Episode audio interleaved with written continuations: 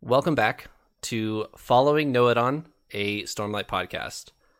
This is the podcast where I pretend to not know anything about the future of Stormlight and I try to keep my mouth shut while Paul and Elliot are Try and weasel it out of you. yeah, try to Yeah. try to wade their way through uh, Words of Radiance at the moment. And I try to not talk about anything I just learned in Rhythm of War, which I just read. So we'll we'll see how gonna say, this You're gonna have your hands full. we'll see how this episode goes. Yeah. Uh, this week we're doing chapters 17 through 21. This is episode 29. Uh, Elliot, how are, how are you feeling? Feeling pretty good. Feeling pretty good. Doing doing my level best to stay away from Rhythm of War spoilers as as much as I possibly can. Shout out to all you guys out there just reading Rhythm of War. I'm excited for all you guys. By my calculations, I'll catch up to you guys in about 13 months. Give or take. Give or take. Uh, Paul, how are you feeling? I'm feeling real good. Uh, looking forward to uh these chapters. I I enjoyed reading them. Uh, I'm also looking forward to eventually getting to Rhythm of War. I also have been like avoiding Twitter and things like that for the most part. Uh, because if something got spoiled now Right. for the book that just came out, I'd be I'd be kind of heartbroken. I'll be honest. I'd be very heartbroken actually. So Yeah, totally understandable. What I just want to get a prediction down here real quick. You guys know that The Way of Kings and Words of Radiance are both in-world books in in the Stormlight Archive. What do you guys think Rhythm of War is? I just want to hear your thoughts because I'm sure you guys have thought about this at least a little bit, right? Because you've heard the titles, you know what the titles are so far. What do you think Rhythm of War is? We we had this discussion briefly before. I think uh, we talked about Oathbringer was the 1st mention of that because Mm-hmm. Right. it's Dalinar's sword. Um, my guess was that it's literally like pertaining to the rhythm of war, like there's a full on war going at the time, and Okay. maybe it has to do with the Parshendi and their their rhythmic lives. If if you'd asked Jen before we read the recent interludes that we did, where we got to see a bit of point of view from the Parshendi, I would have had no idea. I probably would have guessed it was some epic poetry from some in-world author or something like that. You know, a, a book or a collection of of works maybe. But but now that we've seen the Parshendi and we know that they have a bunch of different rhythms, like the rhythm of peace and the rhythm of reprimand and all the, those other ones. Rhythm of War seems to fit right into that. So it, it also doesn't seem to be too much of a stretch that the Rhythm of War is might be written down somewhere, and so Mm. perhaps it is a, a in universe book or, or sheet music, if you will, perhaps. Gotcha. One of the your local music store. Yep. right? Yeah. one of the the things that's going on on Twitter right now uh, with a lot of people is they're tr- we're trying to figure out what the the fifth book is going to be called because we know we know the acronym because it's all the whole thing is a ketic. WT. Yeah, the whole thing is ketic, Yeah. so it's what yeah K O WT. W T. So we're we're all trying to figure out what the what the title of the last book's going to be. We're having a lot of fun with that. But we're not there yet. So we can talk about chapters 17 through 21 of Words of Radiance. And Paul, do you have two words for these these chapters? I do, I do. So my two words for for the chapters we're going over are broken and courageous. Okay. Broken and courageous. Elliot, do you have two words to summarize these uh, these chapters? I do. I have charisma and deception. Okay. Charisma, deception, broken, and courageous. All right, let's discuss these words.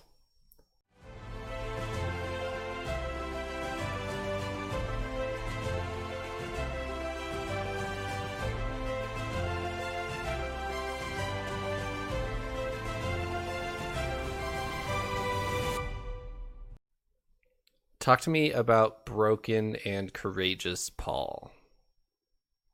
So broken is mostly referring to we have a flashback Shallan chapter. We do? More it's not very long, but more of a complete chapter, it feels like than I believe it was chapter ten was the first time we had that. Um and we kind of see how Shallan, after the events that we had read up before was kind of mentally broken and she can't hardly like hold it together almost like she has a real hard time. And so that was mostly the reason why i chose that. Um my other word courageous was mostly referring to Shallan in the present day um, as she really steps out of her comfort zone and talks to a bunch of bandits and deserters and such uh, Right. to persuade them so took a great deal of courage Gotcha. Elliot, uh, you want to explain your words a bit?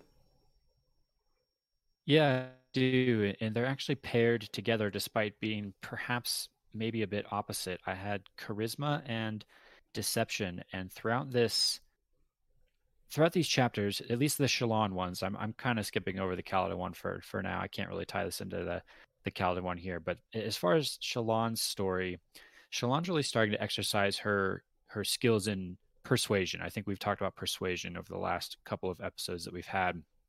And ultimately in, in this episode, in, in these chapters, we get to see her really start to exert either an impressive amount of charisma or depending on how you look at it an impressive amount of deception and i honestly can't tell which it is at this point is she honestly inspiring these people that she's changing or is she really deceiving them and manipulating them just because they're weak minded and she can get them to do what she wants them to so we'll, we'll talk about this more as we go through it but it's an interesting interesting question for me right now about Shallan.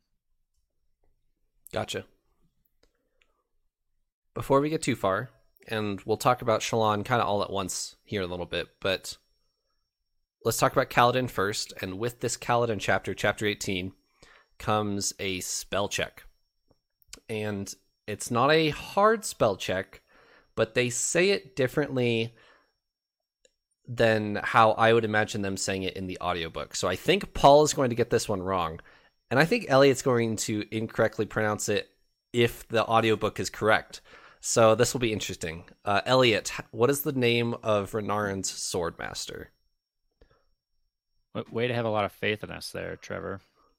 It's Come on, weird. it's it's weird, and I'll come explain on. it. I'll explain it once you guys reveal to each other how you how you're pronouncing this. So I'm actually going to throw out two pronunciations of this word because there's the way I want it to be pronounced and there's the way I think it is pronounced. Okay. So the way I wish it would be pronounced is Zale. Okay. Zale, which is kind of funky given how it's spelled, but I think that would be cool. How I actually think it's pronounced is Zahel. Okay. Paul, do you remember how they say it in the audiobook? I'm not 100%. I I, I want to say it is close to Z- Zahel. I honestly don't remember like 100% though. So in the audiobook, they say Zyle, and they just full on go oh, Zyle. yeah. And do you? All right, how do they spell this, Paul? So for Zyle, I I had Z A H E L. Wow. Okay, that is Wow. correct. I, so when I when I first read this book, I listened to it like you're doing, Paul. And when I went back to read it, I thought this like was Kyle with a Z. I thought this was two different characters because there's no I and there's no E for anything to to give it the Xi part of that first that first syllable. So it's Z A H E L and they say Zyle. But a lot of people say Zael. Like they Like Zael. yeah, Zael, like two almost two words. Like Hmm. the first Okay. Zael. Yeah, exactly. Gotcha. Elliot, I do want to go back to what you wanted it pronounced as. What, what can you say that again for me? I I think it'd be cool if you just kind of ignored the H in the middle completely and just said Zale. Gotcha. I kind of dig it. Yeah. I think Zyle is cool. Like they, I like That both is cool, of those. actually. I I always think like my first thought was like Kyle with a Z, but like there's no way that Right. that it would be spelled like that. But um, Yeah. They they pronounce him Zyle in the in the audiobook. So But he seems like a cool dude. It's appropriate that he has a cool name. he does have a cool name. he is. He is What- cool. What were your guys' thoughts on this chapter? Because I really actually enjoyed chapter 18 a lot because the whole the whole scene here is really funny to me. It's it's Renarin running up and down these stairs, jumping off the top of the building and just like smashing his head on the sand over and over. And Kaladin and Zyle are trying to have like a, a serious conversation. And I just, I can just imagine Renarin just like wee poof, like in the background the whole time. I, I really liked this. For one, it's really the first time we've gotten to see stuff with Renarin Mhm. for the most part. I mean, we we've heard a little bit of dialogue and he's kind of been there. Um and it's still nothing like amazing. He's just running and jumping off a like cliff. Right. um but but it was, it was really funny and uh like noted Renarin he doesn't have like the the brawn like natural brawn or skill of like a warrior or anything like that he's not the best swordsman like Adolin his brother uh but he kind of has like the the integrity and like the the fighting spirit I guess or the the willing spirit if you will and I think that's a really really cool trait so I, I actually really like Renarin and I thought it was cool we got to see some of him I, I totally agree. This, this, I think, was the first time we get to learn about like who Renarin is. We, we've seen him before. We've seen him a bunch of times. Really, you know, I, I couldn't tell you what kind of a person Renarin is based on what we've seen before. Now we get to see this, as you said, Trevor, kind of comical scene where he's repeatedly just diving off the the roof of this place and and smacking his head on the ground, which is fine because he's in shard plate apparently. But I, I thought this was good and, and rather humorous humorous too with Renard there. And I, I do like that about Renard. And I like that he's he's teachable. He he learn and he's willing to just jump in and do it, even though he's maybe not quite the natural warrior that maybe someone like Adolin or Dalinar is. Right. Something I want to highlight here is Kaladin and Renarin are actually the same age. They are both either 19 or 20 at this point. I believe they're they're 20. And it's pretty easy to forget that because I always imagine Renarin is younger than that. Younger than Kaladin, younger than Adolin for for sure, but the the maturity level here of Kaladin is way higher than than Renarin, um, or at least the experience of of battle, that type of thing. So So so so say that again. Kaladin and Renarin are the same age? correct. Okay. Gotcha. And then Adolin's a little like two or three years older than that. Yeah, I believe Adolin is twenty three at this time, and Okay.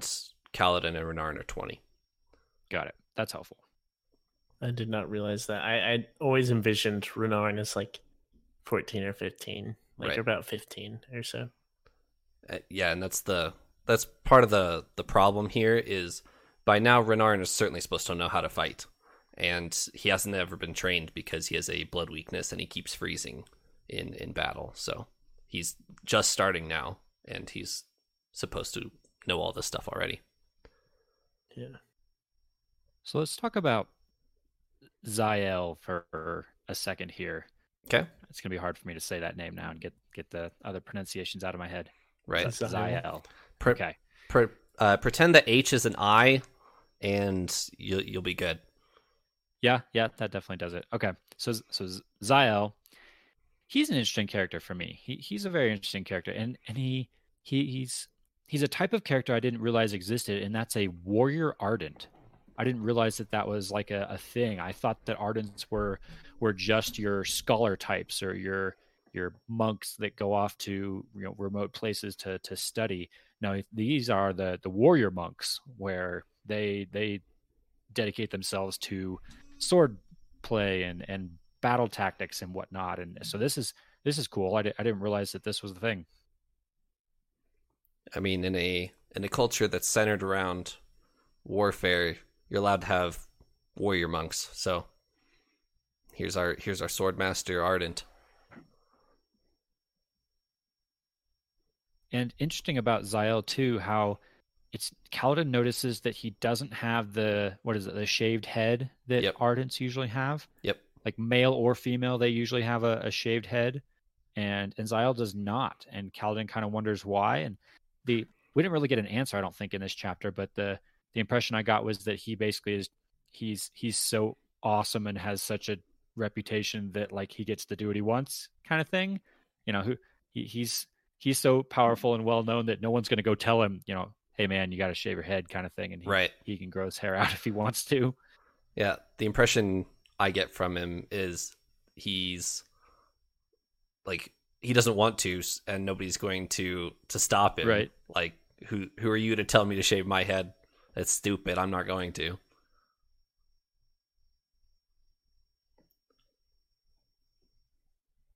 Kaladin and Adolin have a run in in this chapter. Do we, do we want to talk about talk about this little duel that they have? That's what I was actually kind of excited to talk about. Uh, I thought it was it was really cool just to kind of like see them interact in general. Um, we haven't had a whole lot. We've had some dialogue, um, but for the most part, eh, not much. Um, it, it was really cool to kind of see them face off a little bit, and we kind of get an insight almost to what Kaladin thinks when he's fighting a shard bear, which Mhm. I also thought was interesting.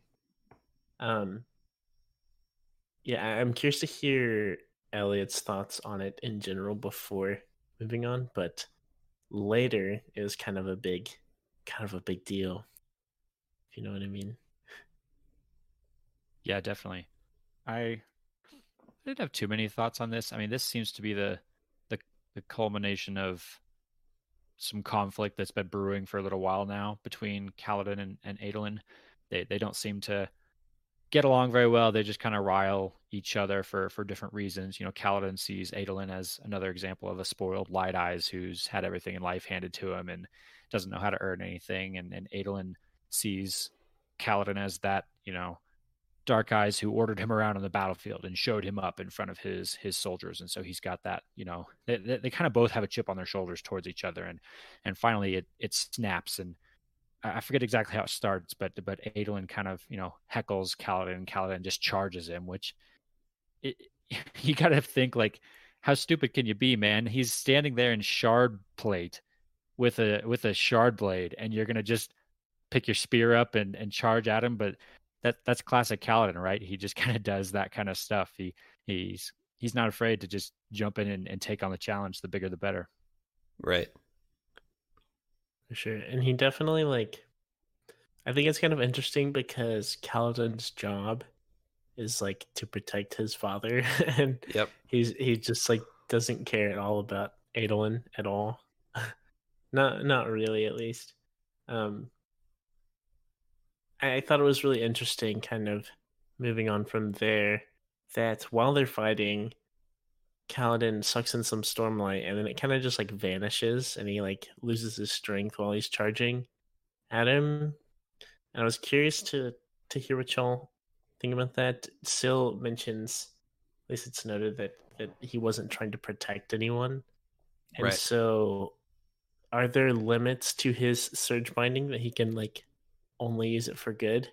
I guess, or maybe that wasn't onerous of him. So since it was an honorspren, she kind of took his powers away. You know, you're grounded. So Right. yeah.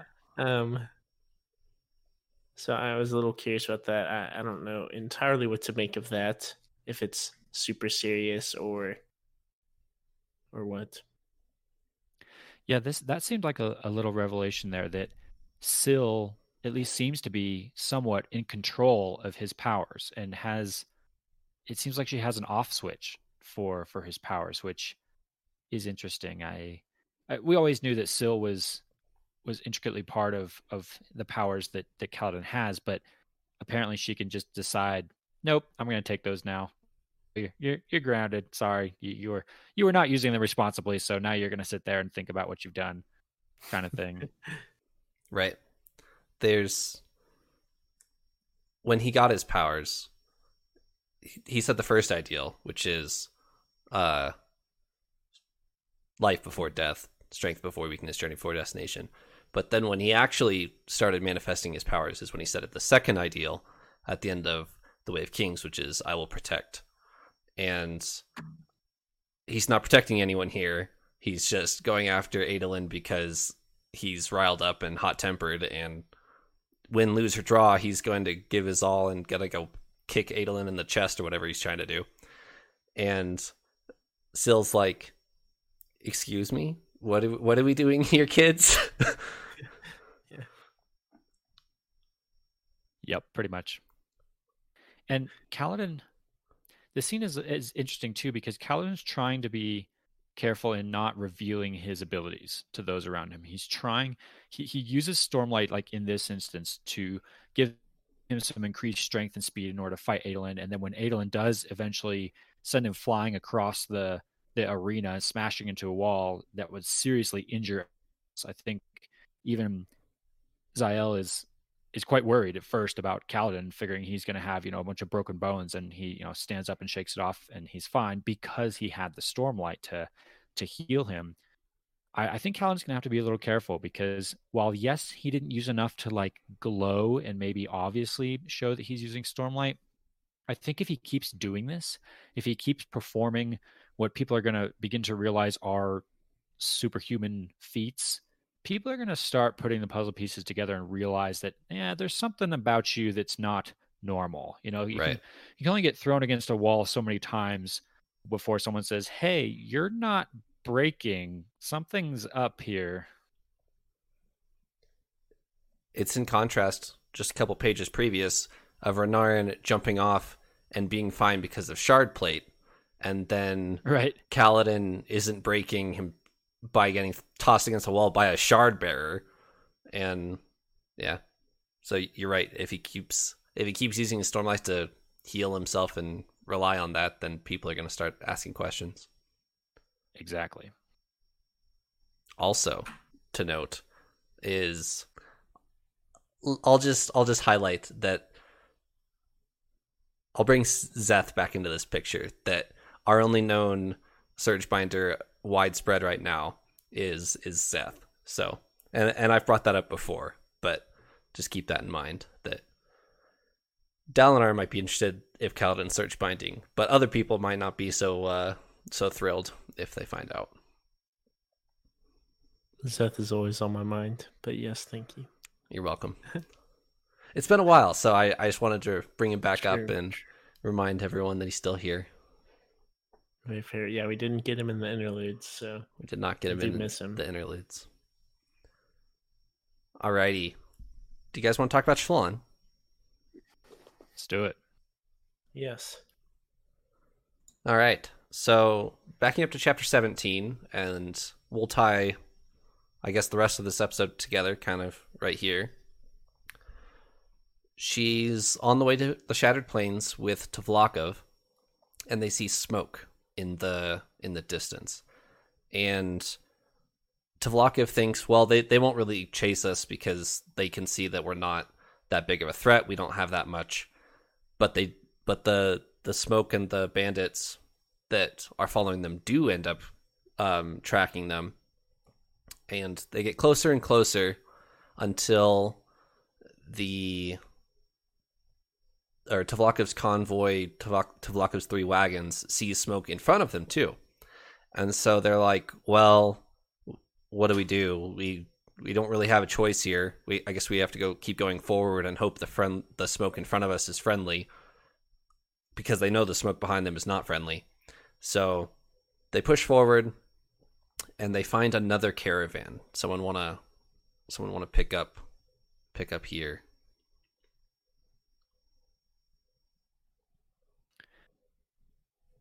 Yeah, I actually, I'll, I'll pick up there, but I'll take it back a little bit. Sure. Uh, before before we get to the the caravan that they that they meet, the the, the merchants that they come across, at first they're just traveling along, and we meet a, a new character. I forget if he's been mentioned before, but I, I think he has.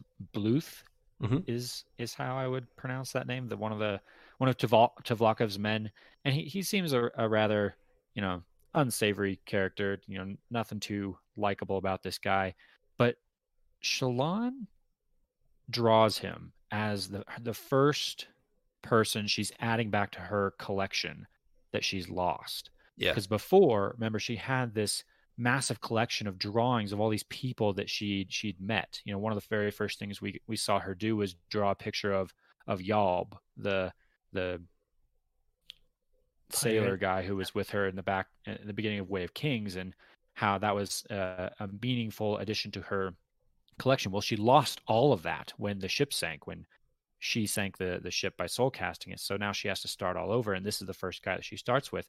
But it seems very symbolic that she's taking a rather unsavory character and she draws him in such a way that he's depicted as a hero. He's depicted as someone, a, a soldier's uniform with you know the sun in a you know epic lighting or, or whatever it's described as in her her picture and and even though he's not really that person she sees that in him and so she she draws him that way and that has kind of interesting implications for where Bluth ends up here by the by the end of this episode that we'll talk about in a, in a little bit but an interesting and, and rather symbolic way I felt to restart her collection of sketches Right. It's doesn't pattern have a comment about it that the the sketch she's doing isn't 100% true and he and he likes that about it that yeah the the sketch is almost a lie that Bluth isn't actually that that soldier but Shallan's like no this is how I wanted to draw him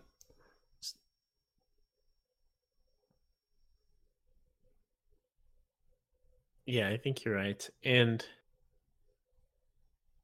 I I don't know how I got this image. Maybe it's because of that actually. I'm whenever listening to this, I always thought of Bluth just as a hero. Kind of not super important, but maybe it's because of that like she depicted him very well. Um but in reality, he was not the best guy, you know right he, he he's not like a Dalinar Kholin, obviously. Uh, but I I always thought of him, I guess, in a positive light. I don't fully know why, but maybe that's why. Maybe her drawing stuff worked on me. Who knows? Hmm. It does have interesting implications for later because she uses kind of something similar on the bandits or on on the sorry, the deserters mercenaries that yes that catch up to them. And she's she gives them this speech and we're kind of jumping ahead here and but I'll go ahead with it. She gives them this speech imagining that they're the soldiers that they once were, not that the deserters that she knows they are. So she's she's trying to appeal to their honor as soldiers that she knows they had at one point, and it works. All these soldiers are like, yeah, there's people in trouble. We'll go defend them. That's what soldiers do. That's what we used to do. I want to do that. And most of the soldiers, besides maybe Vatha, um, who just goes along with it because that's what everybody else is doing, they they're persuaded by that of this is who you could be this is who i know you were act like it I'll I'll go ahead and read a, a section actually from it from exactly that scene because I think this is really pivotal. In what happens in in chapter we're we're jumping ahead to chapter twenty now, where we get the scene where Shallan goes back towards the the deserters and then and then convinces them. Once she's kind of given her initial speech, I think this ends up being Vatha, but a man steps forward out of the mercenaries and says, "Brightness, we aren't what you think we are." No, Shallan replied, you aren't what you think yourselves to be. And that's that's really interesting to me and really plays into the greater theme here I felt of Shallan is Shallan is changing these people, or she's awakening something in these people that's maybe hidden behind who they think they are, or she's she's digging through the mud to find the gem, just like with Bluth. She she looks at the guy who's he's a, a slaver basically, mm-hmm. but she depicts him as a hero, and ultimately he kind of ends up being a hero. I mean, he dies a very honorable death, if you will, in trying to save the the merchants that they they come that they they meet up with here uh, pretty soon. But with these men, she's doing the, the same thing, like you're saying, Trevor. She's she's telling them, you know, be who you used to be, find that soldier within. But I, this is where I'm caught. This is where I'm caught in my charisma versus deception. Is this Shallan inspiring these men to awaken and aspire to something greater than they are? Or is she really just kind of manipulating them into doing what she needs them to do in the moment? Right. She's using her illumination to do this. She's putting on an image that's not her in the moment. She's putting on this, you know, regal depiction of hers. It even it describes it as like she's working in sounds into this as well. There's a scene where like when she when she emphasizes, oh, the the innocent people are getting murdered, like the sound of that starts to wash over all of them. And so is that manipulation and deception? Well, like kind of maybe right. I'm on the fence here. Manipulating them to do something honorable. Right. Paul? And I feel like this is this is a great like comparison to Pattern and Shallan as well. Like Pattern loves truths and lies and lies are good and lies are bad and it's like well sort of right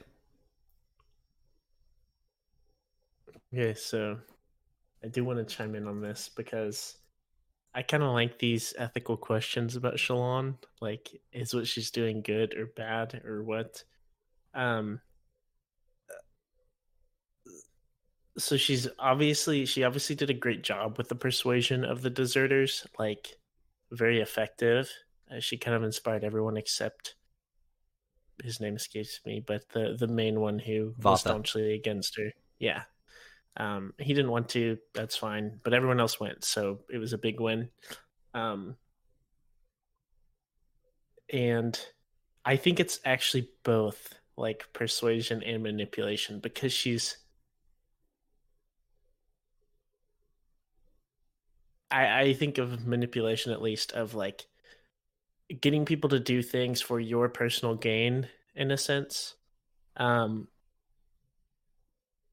usually in like a bad way, like where you gain from them like their detriment almost. Um and persuasion is like could be like you both it could be a win-win even, you know. Um things like that. And so it kind of is because she's persuading them to be honorable, which is awesome. Um uh, but I wonder if it comes from the wanting to do right or the wanting to get to the Shattered Plains and get out of this mess that she's in, which is understandable for sure. Um, but yeah, I, I think it like it's overall good, but she's still on thin ice, you know? Right my former biggest villain of The Way of Kings. I was gonna bring I was gonna bring that up. Do you, yeah. do you still think um, Shallan is the villain? Not the villain. Uh-huh. Definitely not the villain. But her her motives are still like wishy washy, you know? I'm not sold on her motives, even though I actually really like Shallan now. We even did like a poll in our Discord and I well, it wasn't a poll, but a thing, you know. And I said that mm-hmm. I chose Shallan over Kaladin, which is a big step, but um, yeah. I, I like Paul how you said she's I think you said this she's on thin ice. I think where she's at right now. She's she's wielding now what's turning out to be an impressive power. You know, much like something like a shard blade. A shard blade is incredibly powerful, but you can choose to use it for good or for devastating evil. And Shallan, I think, is going to have to be a little bit careful with this newfound power that she has. If she's able to influence people like this to get them to do what she wants, in this instance, she does help them to make a very honorable decision and really kind of redeem themselves in a way. But she could very easily find herself used for not so honorable ends. I'm real curious to see if that's going to become a temptation for her as we go forward. Right. More more deception and less motivation type thing. Exactly. So jumping back, back to 17, chapter 17 to hit a thought I had there. We learn we learn more about Spren, which I, am always quick to key into anytime we look get some more nuggets of, of information about Spren. And Pattern is able to to share with us some some good info. There was a, a whole page of of really good info actually in uh, in this chapter. And the interesting bit, though, that dropped in this chapter that caught my eye was Pattern thinks that Shallan is going to kill him. And Shallan, just like me, is a little shocked by this. Like, what? I'm not going to kill you, Pattern. and he kind of he kind of drops this hint, or is at least making me think that did the did the radiance of old the the the knights radiant that that threw down their swords and their their armor and forsook the the way of the knights radiant did they by doing that kill their spren? Is that what happened? Is that what pattern knows of and is afraid is going to happen to him? Hmm. is that a question I, or a prediction? I, I i don't know yet. Paul? I think it is. Well, obviously, it has to be tied to the Knights Radiant, unless it's something else much bigger that we don't really know about yet. I would say it has to be tied to the Knights Radiant because, as far as we know, that's the last time that humans and Spren were like a thing. They were like, you know, involved in each other's lives, I guess. Mm-hmm. Um, and so it definitely has to be that I don't know if specifically like the when was it the day of reckoning whenever they all threw down their shard blades and quit. Um, I don't know if that's what killed the Spren. I'm not entirely sure, or if it was kind of almost like it could almost be like a neglect thing, like they just never they refuse to use their powers, and maybe somehow the Spren kind of dies off, in a sense. Um, I don't know if that's possible. Maybe um, but it, it definitely has to be tied to that. I don't know how. Yeah, I'm I'm definitely in maybe territory on this too. I, I don't know if I have enough here to make a any kind of prediction, but I'm kind of in, you know, what if mode of you know, what if on that day the knights, you know, somehow broke their bond with the the Spren. And in this chapter, Pattern talks about how Spren need that they need a human to give them life. I think the word he uses is sapience, which which is a good word. It's he he's a thought, right? But and he needs a human to give him life or like existence kind of sort of at least in the physical realm, right? And so did when the knights lay down their their their swords and walked away, did they somehow like break that bond therefore we're taking away that life from their their spren and i think we've had mentioned before about the spren feel betrayed mm-hmm. from the past. I, just vague hints about that. We don't have any specifics but the spren somehow they, they think there was some sort of betrayal. Maybe that was it. Maybe they were kind of cast back into this not non-existence but lesser existence or existence with with only thought and no life and they they view that as you know being killed, and that's what Pattern thinks is going to happen to him. Not answers, but wonderings. I, the the one that I'm pretty convinced of at the moment is so effectively with humans giving life to Spren. Um,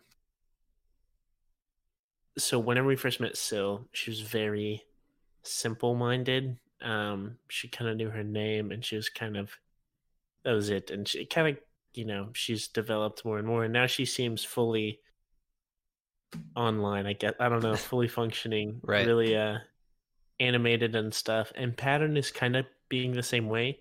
At first, he just kind of buzzed, and now he'll he started to talk more and more. It's making more sense each time. Um, I expect to see a similar growth there, and I think, I guess with it's almost like when the spren joins with a human, it, they're kind of like born into the physical world, and so it takes a while for them to like learn how to communicate and like you know all that stuff, obviously. And so, I definitely think that's like pretty legitimate. Like, I think just about any spren, I guess, could could do that, um, and like develop into a soul, just about, but it just like takes that time, you know. So something that I've kind of want to kind of, it's kind of a tangent on this, but you guys do have enough information. I, I won't be presenting any new information here, but I will be ironing out something. So if you guys remember way back in the Way of Kings, we had an interlude, and Paul, you said it was the least interesting interlude. We had our two old Ardents and they were talking about flame spren. And one of the Ardents measures this spren with a ruler and says it's three and a quarter inches or something. And the spren freezes. It's now three and a quarter inches, as opposed to being a little bit smaller, a little bit bigger, just being a spren. And then Shallan on the ship, when she finally sees pattern and takes a memory and then writes on the page this is like what she sees. Pattern becomes that pattern on the page. That is now pattern. And spren are from the cognitive realm and have to do with human thought.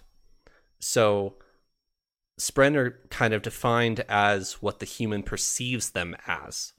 So the human thinks okay this spren is three and a quarter inches tall. That spren is literally now three and a quarter inches tall and it can it will not change because the human has thought about it that way and they're from the because co- the spren's from the cognitive realm that's like life to them pattern is kind of this moving pattern based on this drawing that Shallan wrote because that's how Shallan thinks of him. Syl's a little bit different, but you kind of understand what I'm trying to get at here is that because they're from the cognitive realm, they kind of feed off of these human impressions of them.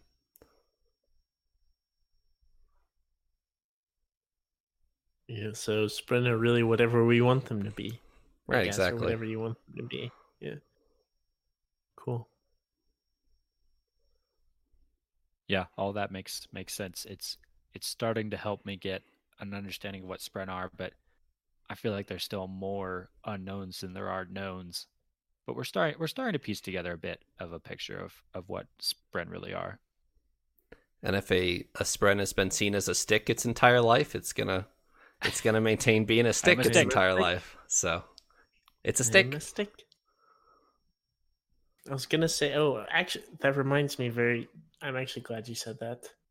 In our chapter that we talked about persuading the deserters um, it seems that Shallan is, or I guess the, I don't know what you'd call it, the trueness to self of the stick is stronger than it was with those deserters. You know, they were very easily, well, That's in true. comparison, very easily persuaded, but the stick would not budge. Shallan could not, could not best the stick with her persuasion. Very it's, cool. It's funny you mentioned that, Paul, because I had a note on it, but now I'm now I think I wrote down the wrong page number. But there, there's a moment too in I think it's chapter 20 where it's got to be Shallan and Pattern talking, but I don't honestly remember who.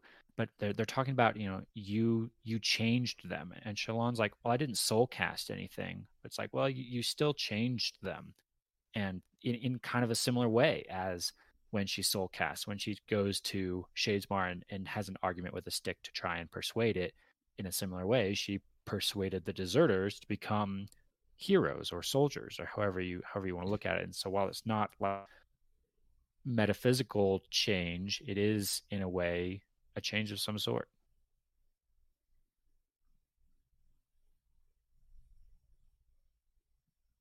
Any other Spren thoughts before we get a Shallan flashback chapter? One more Spren thought or Sprenish thought, because it's in, in the same conversation as the the one we were just talking about with the the Knights Radiant and and Pattern getting killed. In that same conversation, Shallan kind of ends it with, "Well, well, I would never do that because I'm not a Knights Radiant." And Pattern kind of responds with, "You said the oath." And then she remembers. Shallan, for a second, a brief second, remembers and starts to think the first lines of the first ideal. I again lost my my page number, but she starts to think the life before death as if she's remembering again something from her kind of suppressed memories. So is there some point in her past where she's already said the the first ideal that that we saw Kaladin say when he first used or kind of around the time when he first used his his ability it seems like Shallan's already had that moment when actually I was waiting for that moment to come when she would say that but this seems to hint that that's already come and gone which is interesting I don't quite I don't actually remember that, but that's actually really cool. I do have I do have another thought spren about spren. My biggest thought now with Trevor with your comparison t- with the spren and the old interlude, you know, if I say the spren is four inches long, that spren is literally four inches long. Right. Um, if you think of it that way. Um, and I'm wondering about Syl now. I think you said specifically not to worry about Syl. I'm worried about Syl. So, um, I think that Syl is like that. Maybe the Spren. I- I've said this before that the Spren might be like who that person needs, if that makes sense. Um, Sylphrena has a great contrast to Kaladin, who's very like down in the dirt on himself often. sure. Um, and Syl is more a upbeat, like it's all good. Like let me cheer you up for in general. Um, don't fully know the comparison between Shallan and Pattern, if there is one. If if so, then I would say it's about truths and lies, obviously, and how, uh, like events in her past have kind of shaped her or affected her and kind of using that um, rather than running from it in a way. Um, and I think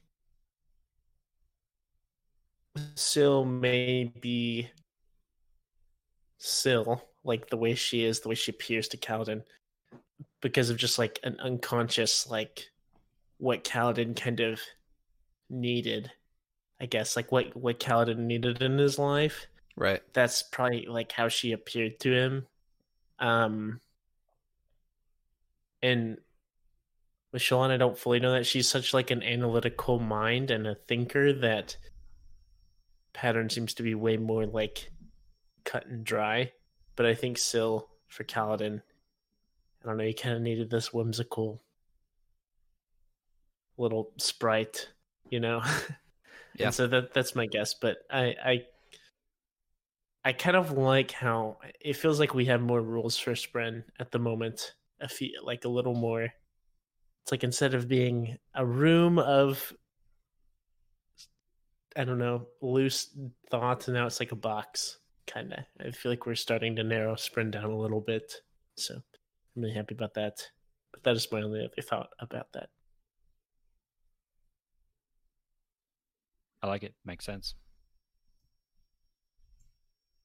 And then right when you think you know what's going on. No, I'm just kidding. Oh, I know everything. Don't worry. Don't worry. We do get a Shallan flashback chapter. We want to talk about Shallan's family issues. I think that'll be all. All right. See y'all next week. I'm kidding. No, I actually loved this chapter. Um,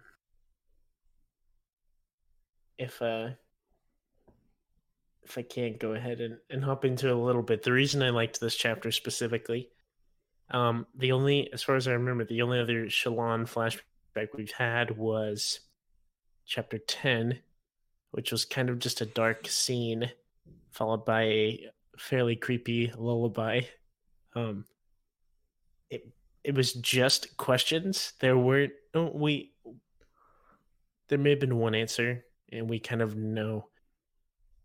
We get a glimpse of the traumatic event that we assumed happened in Shallan's past. Um, but this chapter, we actually get to learn some more from conversations and and seeing things, and I was really excited for it. I, w- I was very excited listening to this chapter.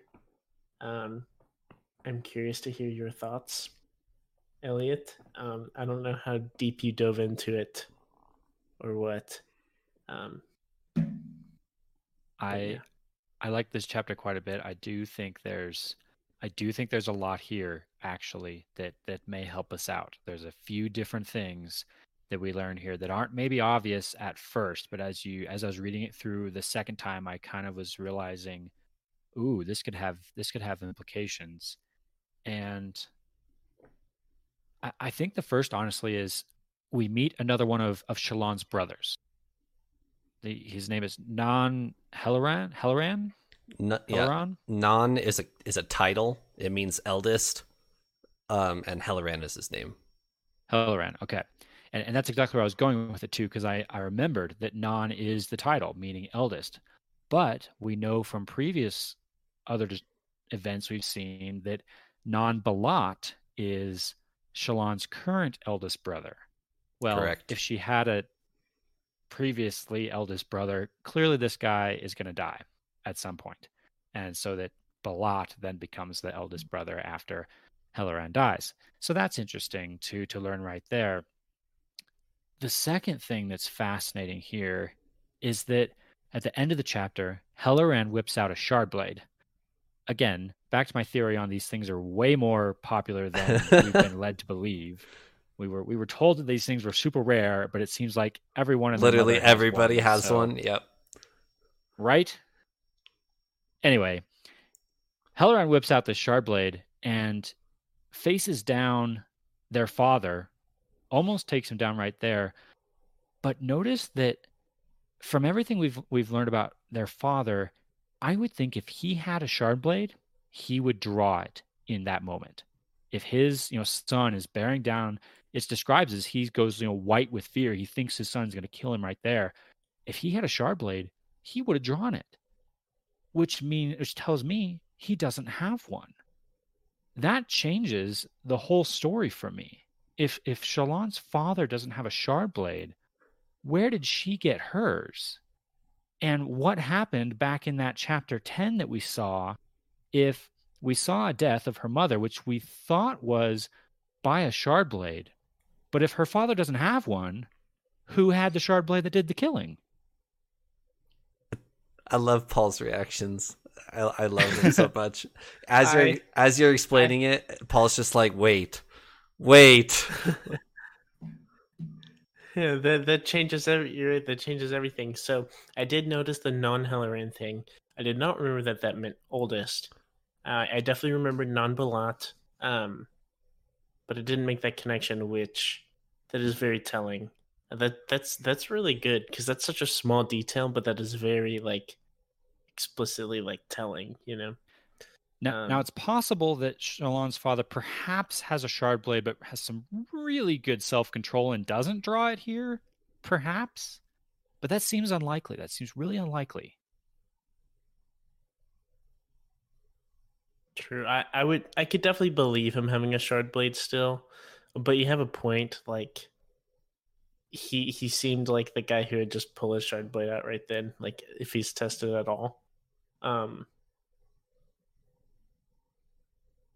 so yeah, and, and that makes me wonder like so I don't remember fully. I know we talked about chapter 10 a while like for a while and talked about like was it the dad who killed them like who killed ev- everyone there um but now it's like was it Helaran maybe non-Helaran um Right. who or does? Shallan They- already have the shard blade? Does 11 year old Shallan have a shard blade? Like, how did that happen? yeah they do talk about it. I don't remember all the specifics, but they talk about that night sun. The reason one of, briefly going back to one of my words broken uh, for this week uh, was mostly for it was a conversation between Helaran and Shallan. So Helaran is about to leave, and Shallan is drawing, and she keeps drawing like that scene and like the dead bodies on the ground. Um, and he's like, "Hey, you need to stop that. that's not that's not a great hobby." Um, and uh, it- it's obvious that Shallan is very traumatized from that. Uh, Side note: Do y'all know how long this is after that night? Does it say? I don't remember. it does give you a timestamp. I believe it's a. I believe it's six months later. Okay. Um. So yeah, obviously Shallan is very, very like upset, and that that memory is just like ingrained into her mind. Um. Which really had I gained a lot of sympathy, I guess, for Shallan with that. Um, just thinking, you know, about just a child who's like obviously very troubled by it. Um, is very sad. Um, but yeah, I, I'm.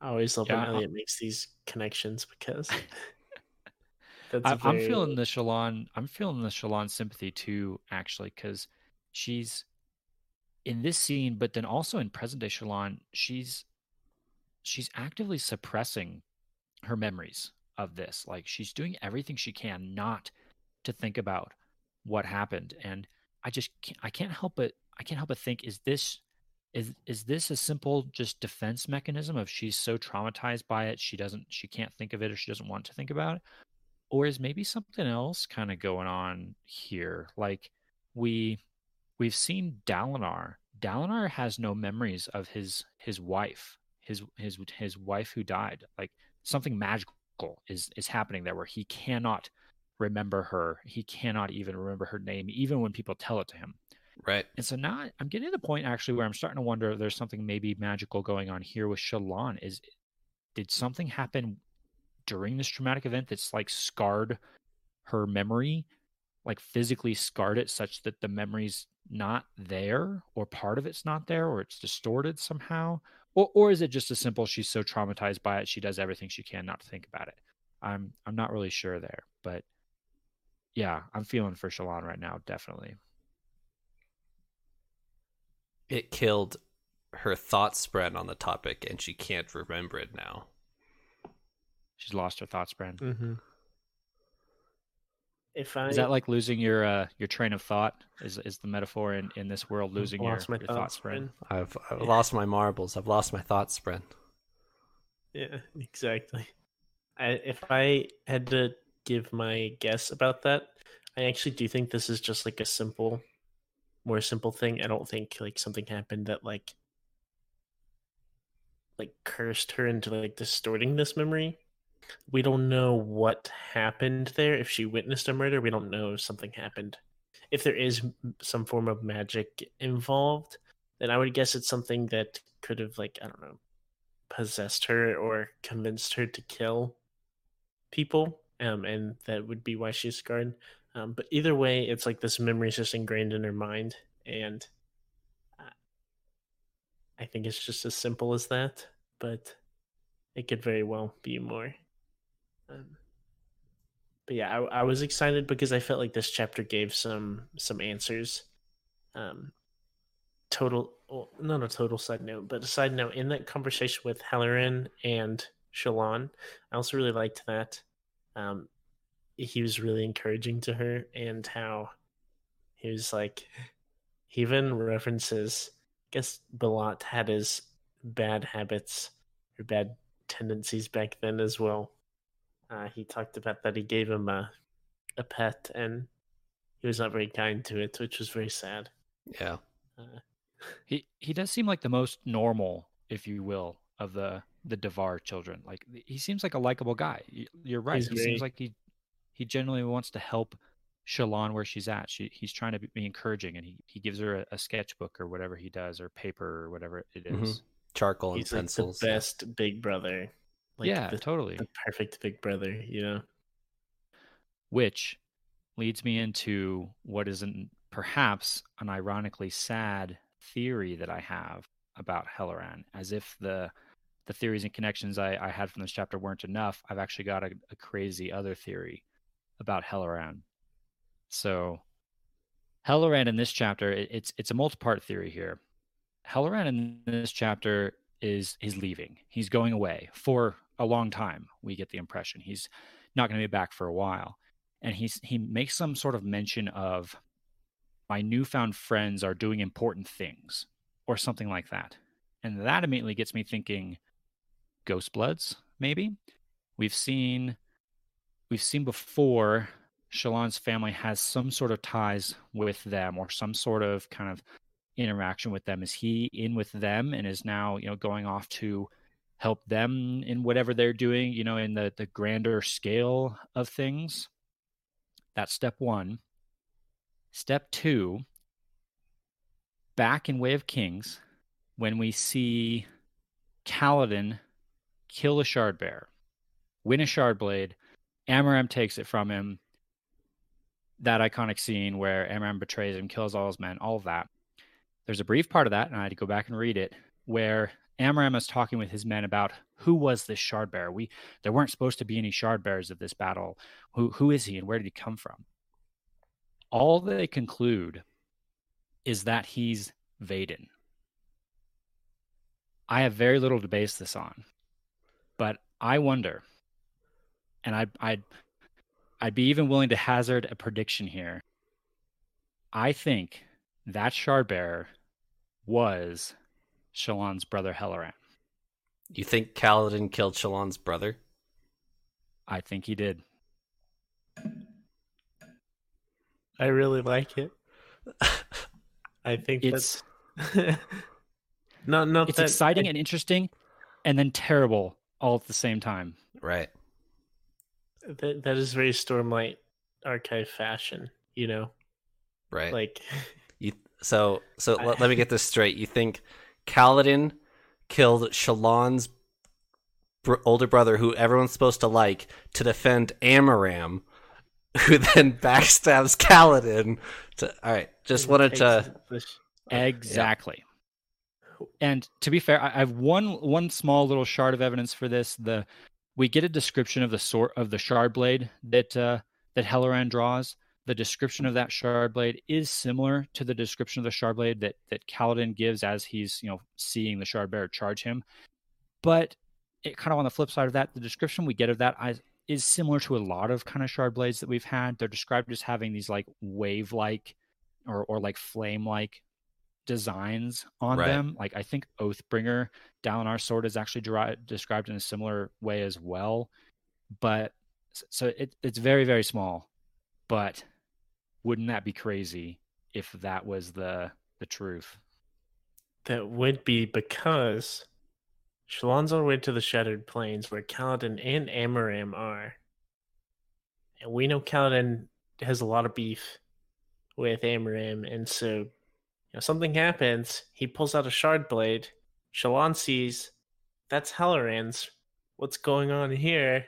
You know, well, I'm assuming she knows that he's not here, but if she saw that she would be very it wouldn't bring up good memories for her. So Could- That, that's a good point. I was as you were just saying that. it could give some thought be, credibility well, to they- Kaladin.